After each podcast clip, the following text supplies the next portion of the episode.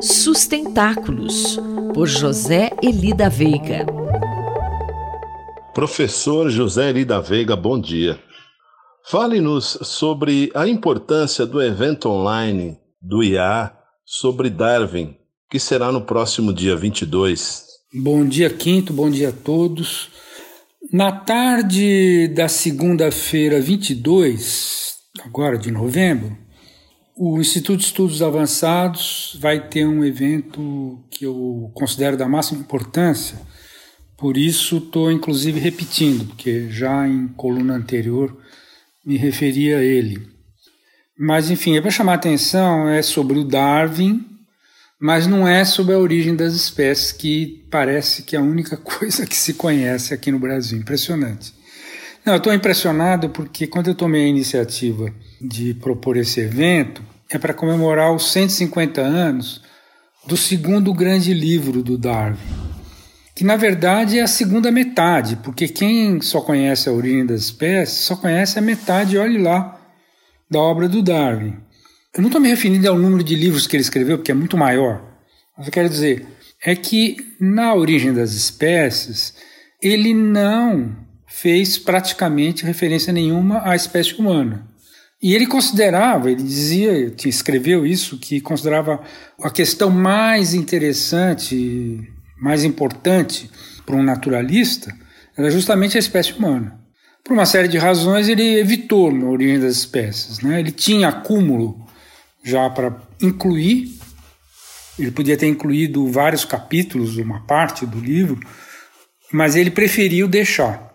E aí acabou levando 12 anos para ele publicar o que aqui no Brasil, infelizmente, é mais conhecido pelos poucos que conhecem, com o título A Origem do Homem. É um, um título enganoso porque em inglês The Descent of Man, a tradução mais correta seria A Filiação do Homem, algo assim. Qual o nível de desconhecimento da maioria das pessoas sobre a obra de Darwin, professor? Pois é, eu estou assim assustado, na verdade, com o grau de desconhecimento que na verdade é um desconhecimento sobre a teoria darwiniana, porque não é possível alguém dizer que conhece a teoria darwiniana se só leu a origem das espécies. Porque o segundo grande livro dele, que é a segunda metade, de certa forma nega num sentido filosófico. O primeiro é uma questão complicada de explicar em poucos minutos assim, por isso inclusive eu insisto muito que o evento seja acompanhado na tarde do dia 22 ou posteriormente sempre fica o vídeo, né? No, o IEA deixa o vídeo lá na página dele, vai para o YouTube também, eu acho.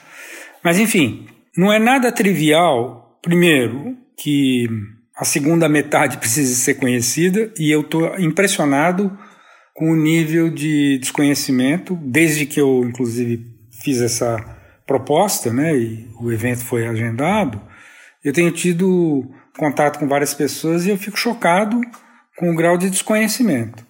E como envolve justamente uma questão muito séria, porque de certa forma um livro nega o outro, mas ao mesmo tempo é a continuidade do outro, ou seja, existe uma unidade muito forte, muito profunda na teoria darwiniana, embora no segundo ele mostre que no caso da espécie humana, a seleção natural selecionou o seu contrário. Parece um paradoxo, mas não é bem isso, né?